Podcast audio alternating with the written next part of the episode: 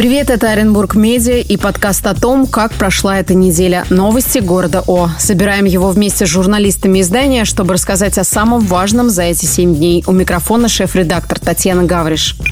Оренбуржье прощается с погибшим экипажем Ил-76, который потерпел крушение над Белгородской областью. Трагедия произошла 24 января. Самолет перевозил для обмена 65 украинских военнопленных. На борту находились шестеро членов экипажа и трое сопровождающих. Все они погибли. Командир самолета Станислав Беззубкин и пятеро членов экипажа – оренбуржцы. Среди них студенты и выпускник Аэрокосмического института УГУ. Экипаж не допустил падения Ил-76 на село Яблонево в Крачанском районе Белгородской области в Минобороны РФ заявили, что происшествие является терактом, и самолет был сбит ВСУ с территории Украины. Возбуждено уголовное дело. В Оренбурге жители несут цветы к стихийному мемориалу в авиагородке. Он появился возле памятника самолета Л-29 «Дельфин». Это дань памяти оренбургским летчикам. О датах прощания с экипажем пока не сообщается.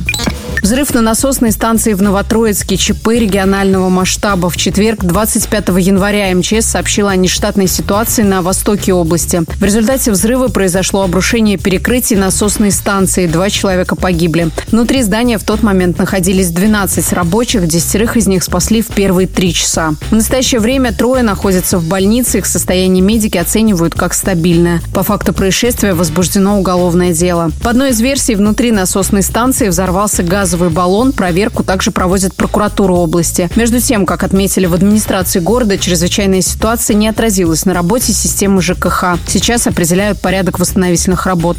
Отметим, что пару лет назад авария на этой же станции оставила почти 90-тысячный город без воды. Кардинальные перемены в схеме движения общественного транспорта в Оренбурге. С 1 февраля по улицам города будут передвигаться автобусы с новыми маршрутными номерами. Старые перестанут действовать. В новой транспортной схеме изменились не только номера маршрутов, но и схема движения автобусов. Также появилось несколько новых. Стоит отметить, новая нумерация вызвала недовольство у оренбуржцев. Они опасаются путаницы. Оренбург Медиа провел опрос своих читателей в телеграм-канале, где поинтересовался, насколько хорошо они знают новые маршруты. По итогам почти 61% респондентов отметили, что понятия не имеют, по каким маршрутам идет новый транспорт. В мэрии дали подробные разъяснения на этот счет. Мы опубликовали схему движения на сайте. Если вы тоже не понимаете, как найти нужный маршрут и доехать до нужной остановки, ссылку публикуем в описании. А если даже после этого вы не увидите новых автобусов на остановке, возможно, стоит задуматься о зрении партнера нашего выпуска МНТК «Микрохирургия глаза». Это центр, где можно обследоваться и исправить проблемы со зрением, например, лазерной коррекции, которую по доступным ценам проводят высококлассные специалисты. Ссылка в описании.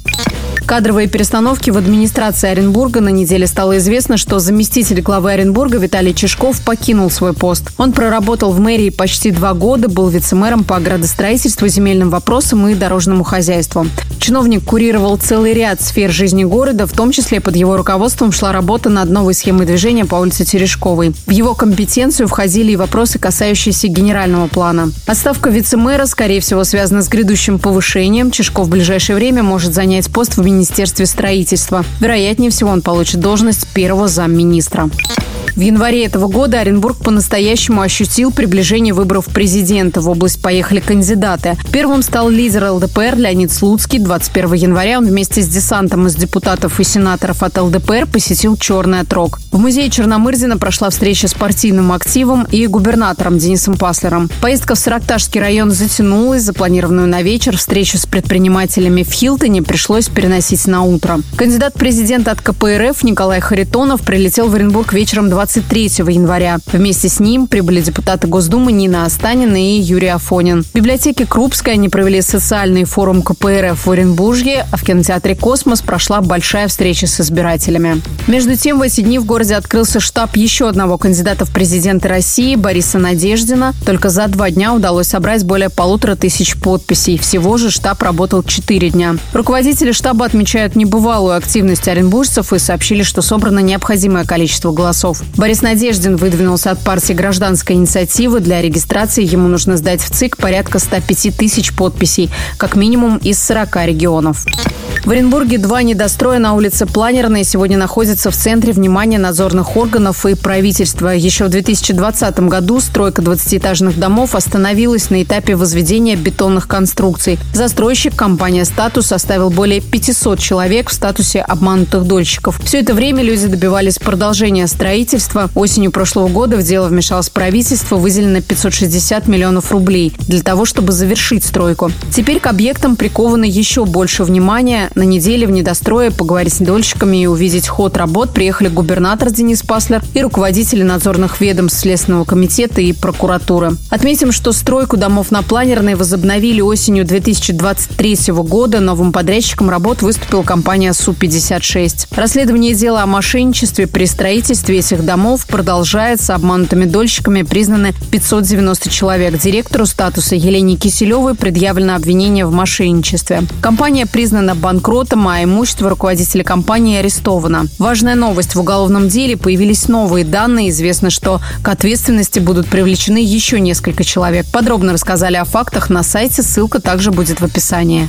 Суд досрочно отправил в отставку главу Квандыкского городского округа Виктора Паукова с вопросом, а что так можно было, редакция отправилась за комментарием в судебный департамент. Выяснилось, что Квандыкский районный суд частично удовлетворил иск межрайонного прокурора. Главу обвинили в конфликте интересов из-за вопросов аренды муниципального имущества. По решению суда Виктор Пауков должен досрочно сложить полномочия. Ситуацию также прокомментировали в областном правительстве. Представитель Дома Советов сообщил Оренбург Медиа, что глава будет обжаловать решение суда. На время апелляции Пауков будет по-прежнему исполнять обязанности главы.